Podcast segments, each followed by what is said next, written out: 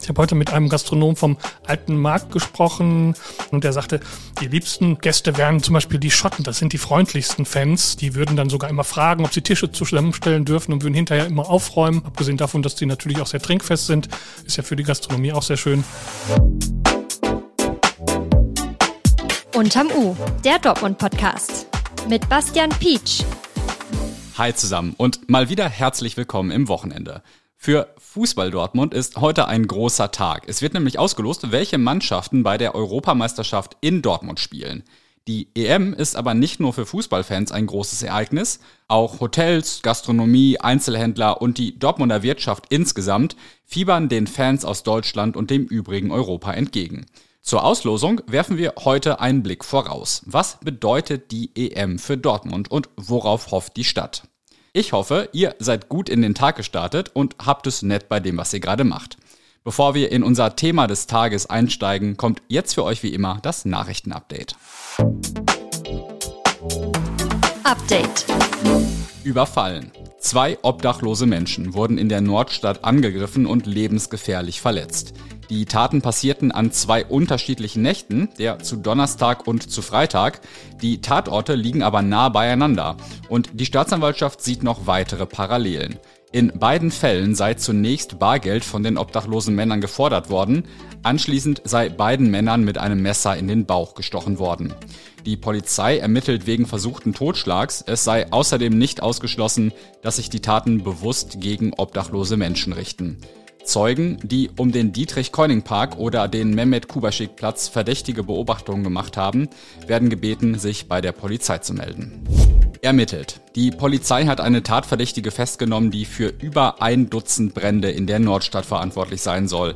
Seit dem Sommer hatte es in 14 Wohnhäusern in der Nordstadt gebrannt, oft im Keller. Zuletzt war auch ein Mehrfamilienhaus betroffen, das dem bekannten Lotto-Millionär Kürşat Yildirim gehört.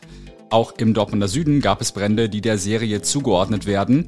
Die mutmaßliche Brandstifterin befindet sich in Untersuchungshaft. Angeschuldigt. Dem ehemaligen BVB-Profi Nico Schulz wird dreifache gefährliche Körperverletzung vorgeworfen. Die Staatsanwaltschaft Dortmund hat Anklage gegen ihn erhoben. Er soll im Jahr 2020 mehrfach seine damalige Lebensgefährtin angegriffen haben. Nach den Ermittlungen der Staatsanwaltschaft sollen Chatverläufe, Fotos und Sprachaufnahmen die Taten belegen. Nico Schulz selbst bestreitet die Vorwürfe. Verletzt. Bei einem schweren Unfall auf dem Gelände des Lkw-Herstellers MAN in Dortmund wurde ein Mann von einem Lastwagen überrollt. Der 42-Jährige hat Arbeiten an dem Fahrzeug durchgeführt, als dieses ins Rollen geraten ist. Er erlitt bei dem Unfall lebensbedrohliche Verletzungen an den Beinen und dem Torso. Ein Rettungshubschrauber brachte den Mann in ein Krankenhaus. Das Thema des Tages. Vom 14. Juni bis zum 14. Juli 2024 findet die Fußball-Europameisterschaft der Männer in Deutschland statt. Auch in Dortmund werden mehrere Partien ausgetragen. Das weckt Hoffnung auf eine Neuauflage des Sommermärchens der Fußball-Weltmeisterschaft 2006. Und auch die Dortmunder Wirtschaft darf sich auf Gäste aus aller Welt freuen. Heute wird in Hamburg ausgelost, welche Spiele im kommenden Sommer in Dortmund ausgetragen werden. Das nehmen wir zum Anlass, um einen Blick voraus auf die Euro 24 zu werfen. Dafür bei mir ist mein Kollege Oliver Vollmerich. Oliver, welche Spiele werden denn heute ausgelost? Es werden die Vorrundengruppen ausgelost und damit stehen ja dann auch die Spielpaarungen fest. Das ist im Vorhinein ja schon verteilt worden auf den Spielplanen, welche Mannschaft, also noch mit sozusagen NN noch nicht ähm, genauer benannt, äh, welche Teams aufeinandertreffen und ähm, die einzelnen Gruppen, die werden halt heute ausgelost. 21 Teams stehen ja schon fest, die sich qualifiziert haben, 24 sonst insgesamt werden. Es gibt dann noch die Nations League Playoff-Spiele, die im Frühjahr nächsten Jahres stattfinden. Da werden dann noch drei weitere Teilnehmer ermittelt. Aber wie gesagt, die Vorrunde, die wird jetzt äh, mit den meisten Teams dann ausgelost. Und dann weiß man also auch, welche Spiele in Dortmund stattfinden werden. Also welche Teams hier gegeneinander antreten, zumindest was die Vorrunde angeht. Wie viele Partien werden denn in Dortmund ausgetragen? Vier Vorrundenspiele und dann ein Achtelfinale und äh, eines der beiden Halbfinale. Also ist, ist Dortmund schon ein sehr bedeutender ähm, Spielort. Es ist ja auch eines der größten Stadien klar, das größte Bundesligastadion. Das ist ja bei UEFA-Spielen oder bei internationalen Spielen so, dass man dann nur Sitzplätze anbieten darf. Insofern ist es dann nach Berlin und München das drittgrößte Stadion und ist dann halt ähm, mit 66.000 Zuschauern etwa dann äh, bei einem Halbfinale dabei. Gibt es auch eine Chance, dass die deutsche Nationalmannschaft in Dortmund spielt? Ja, wenn sie die Gruppe A, zu der sie ja gehört, äh, gewinnt, dann äh, wäre sie im Achtelfinale in Dortmund. Und wenn sie Gruppenzweiter wird und dann trotzdem das Achtel- und Viertelfinale übersteht, könnte sie wieder im Halbfinale in Dortmund spielen, wie schon bei der WM 2006. Da hat man ja dann gegen Italien leider verloren. Gibt es eine Mannschaft, auf die du dich besonders freuen würdest? Ach, das ist schwer zu sagen. Natürlich wäre schön, wenn so die großen Fußballnationen Frankreich, England oder Italien dann hierher kämen. Ich habe heute mit einem Gastronom vom Alten Markt gesprochen, dem Holger Schmidt vom Maximilian, und der sagte, die liebsten äh, Gäste wären zum Beispiel die Schotten. Das sind die freundlichsten Fans der waren ja schon auch einige Male hier und ähm, die würden dann sogar immer fragen, ob sie Tische zusammenstellen dürfen und würden hinterher immer aufräumen. Also das sind so die freundlichsten Fans und da freut man sich natürlich auch, abgesehen davon, dass die natürlich auch sehr trinkfest sind, ist ja für die Gastronomie auch sehr schön. Das wäre natürlich auch eine besondere Nation, die bringen also immer sehr viel Stimmung mit. Also insofern würde ich mich da vielleicht anschließen und mir die Schotten wünschen. Und ich glaube, er ist nicht der Einzige, der freudig auf die EM und die auswärtigen Gäste in Dortmund schaut. Gibt es denn Erfahrungswerte, welchen Effekt so eine Europameisterschaft auf eine Stadt hat? Ja, da gibt es sehr viele Studien. Eigentlich fast zu jeder WM oder EM gibt es im Anschluss dann Studien, wie sich das wirtschaftlich ausgewirkt hat.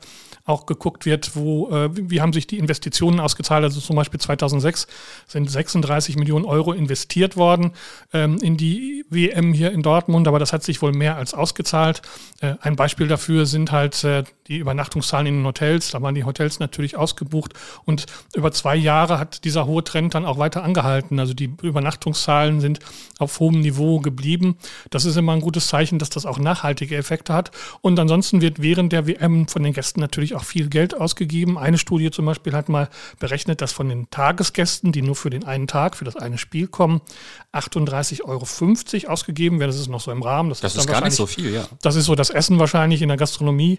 Aber ähm, für, von den auswärtigen Gästen, die ja auch übernachten, sind es 210 Euro pro Tag. Und das ist natürlich dann schon eine Hausnummer.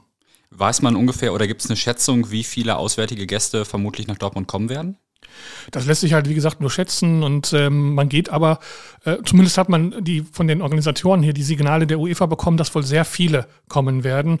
Die sagen so bei Spielen in der Stadt ähm, zwischen 100.000 und 200.000 Fans pro Spiel. Wir wissen, hier in Dortmund passen nur 66.000 ins Stadion. Das sind also viel mehr, als ins Stadion passen. Das heißt, auch das Public Viewing hat dann eine große Anziehungskraft. Viele wollen einfach gemeinsam feiern, die Fußballtage hier gemeinsam erleben. Und das wahrscheinlich dann nicht nur an den Spieltagen, sondern auch darüber hinaus. Es wird also dann Übertragungen geben auf dem Friedensplatz im Westfalenpark. Das ist die große Public Viewing Arena. Und bei der WM 2006 war es ja auch so, dass viele Gäste aus verschiedenen Nationen. Ich kann mich noch an die Schweden oder die Schweizer erinnern, die wirklich hier über Wochen geblieben sind, um hier auch einfach die Atmosphäre zu erleben. Und ich denke, das wird diesmal wieder ähnlich sein, zumal Dortmund ja auch eine sehr zentrale Lage hat. Und es finden ja äh, Spiele an, an, vier Orten in Nordrhein-Westfalen statt. Gelsenkirchen, Köln und Düsseldorf sind auch dabei. Das ist ja sehr nah. Also man kann von Dortmund aus zum Beispiel dann auch in andere Städte schnell reisen, äh, zumal jetzt auch mit dem Deutschlandticket, dann vielleicht mit der Bahn. Also insofern hat Dortmund da, äh, kann sich freuen auf viele Gäste, die auch lange bleiben. Du kannst uns ja nochmal ein bisschen den Mund wässrig machen. Worauf dürfen sich denn die Dortmunder und Dortmunderinnen freuen? Welches Programm hat die Stadt so rund um die EM geplant? Da wird natürlich noch dran gebastelt an diesem Programm, aber es ist schon so einiges in der Pipeline. Also zum Beispiel auf dem Friedensplatz, das wird zum sogenannten Fan Village. Da werden große Segeltücher aufgespannt äh, über den Platz, so ähnlich vielleicht wie man es hier von der Gourmedo kennt, dass man also dann im Trockenen oder im Zweifelsfalle auch äh, vor der Sonne geschützt, das wäre natürlich die bessere Variante, dann da sitzt.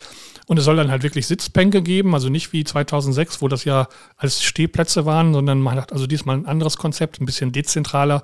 Es wird dann einen Videowürfel in der Mitte des Platzes geben, sodass man von allen Seiten dann äh, die Spiele verfolgen kann. Also wie ein Riesenbiergarten oder wie eine Riesensportsbar. Die Sponsoren bauen sich da natürlich auf. Ähm, die UEFA hat da natürlich immer so ein bisschen die Hand drauf. Also die haben diese Ära, äh, Area sozusagen für sich dann gebucht und ähm, ja, auch natürlich auf dem alten Markt wird jede Menge stattfinden. Ähm, es gibt also auch Planungen für Veranstaltungen an anderen Orten, zum Beispiel halt auch im Westfalenpark, wo die Festwiese dann zum großen Public Viewing Platz werden soll. 25.000 Menschen sollen da Platz finden und man geht davon aus, dass man dann vielleicht bei Überkapazitäten dann auch noch zusätzliche Wiesen freigeben muss und zusätzliche Bildschirme aufstellen muss, damit dann auch wirklich alle dann dabei sein können. Es wird natürlich ein Kulturprogramm geben, das ist alles noch in der Planung und hängt so ein bisschen natürlich auch davon ab, welche Nationen denn tatsächlich nach Dortmund kommen. Du hast es gerade schon angeschnitten. Du hast für deine Recherche auch mit mehreren Dortmunder Gastronomen gesprochen. Was erhoffen die sich denn von der EM? Ja, natürlich ein gutes Geschäft, aber auch äh, halt, ja, so, dass das Dortmund und die Gastronomie in Dortmund natürlich auch gut rüberkommt. Einer sagte mir, das wird mega für Dortmund. Das soll also auch dann in der ganzen Stadt ausstrahlen. Und ähm, der alte Markt, wie gesagt, wird neben dem Friedensplatz dann natürlich auch eine große Rolle spielen. Da werden die, da kommen ja die Fans automatisch schon immer hin. Äh, ein, also Holger Schmidt erzählte mir, dass wohl der Bläserbrunnen international so als Treffpunkt in Dortmund bekannt ist. Und dann verabreden sich die Leute dann äh, per Internet oder per Mail dann am Bläserbrunnen in Dortmund, treffen sich da und verteilen sich dann natürlich auf die Gastronomiebetriebe in, in Dortmund ja gar nicht so ein bekanntes Wahrzeichen eigentlich. In Dortmund ne? nicht, aber irgendwie ist der Bläserbrunnen international wohl so ein Wahrzeichen von Dortmund. Ja, und das wird man dann natürlich dann auch bei der EM, denke ich, wieder spüren. Also der alte Markt wird auf jeden Fall auch voll sein und auch, ich denke, im Kreuzviertel wird natürlich auch die, die ganze Kneipenlandschaft dort wird natürlich auch sehr von der EM profitieren. Hast du noch weitere Stimmen aus der Wirtschaft gehört, so von den Einzelhändlern oder aus der Touristik oder sowas? Da noch nicht, wie gesagt, da wartet man auch erstmal ab, äh, was so auf einen zukommt. Aber die IHK zum Beispiel, die ist da auch sehr hoffnungsvoll, dass die Dortmunder Wirtschaft da profitiert. Die hat auch schon eine Veranstaltung gemacht für Einzelhändler und die Gastronomen. Und äh, da gab es eine große Resonanz. Also man geht davon aus, dass die Dortmunder Wirtschaft durchaus von der EM profitieren wird. Du berichtest ja auch heute Abend live über die Auslosung. Magst du uns schon mal verraten, was ihr vorhabt und wann das losgeht?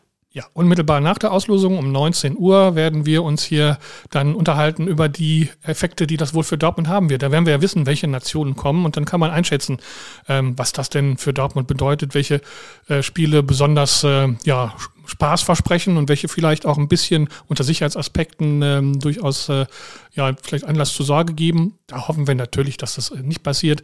Aber ähm, das sind also alles so Einschätzungen, die wir dann ähm, ja vielleicht schon in der ersten ähm, Bewertung dann äh, geben können ab 19 Uhr unter rn.de. Sozusagen Teil 2 von dieser Podcast-Folge dann. Oliver, vielen Dank für diesen Blick auf die Auslosung der Spiele der Fußball-EM in Dortmund heute Abend. Alle Infos findet ihr natürlich unter rn.de. Unsere Redaktion erreichen ja jeden Tag eine ganze Menge Meldungen über Polizei- und Feuerwehreinsätze. Die meisten davon sind natürlich ernst. Oft geht es um schwere Straftaten oder verletzte Menschen. Manche Meldungen sind aber auch so kurios, dass man sich eigentlich nur an den Kopf packen kann. Zum Beispiel diese Meldung. Ein Zeuge hat am Donnerstag die Polizei gerufen, weil er auf einen Stand auf dem Flohmarkt am Rennweg aufmerksam geworden war. Dort hatte ein Mann aus Wuppertal Waffen und Gegenstände aus der Zeit der Nazi-Diktatur verkauft. Unter den illegalen Gegenständen war auch, und damit wird es wirklich wild, eine Panzerfaust. Spezialisten der Bundespolizei stellten die schwere Waffe sicher, um sie an einem anderen Ort genauer zu untersuchen. Der 55-jährige Anbieter der Nazi-Devotionalien ist der Polizei bereits wegen ähnlicher Delikte bekannt. Gegen ihn läuft nun ein Verfahren. Ich hoffe, ihr kommt ganz friedlich ins Wochenende und habt eine gute Zeit. Wenn ihr rausgeht, zieht euch warm an und wenn ihr drin bleibt, macht's euch nett. Nächste Woche hören wir uns wieder. Bis dahin und bleibt sauber.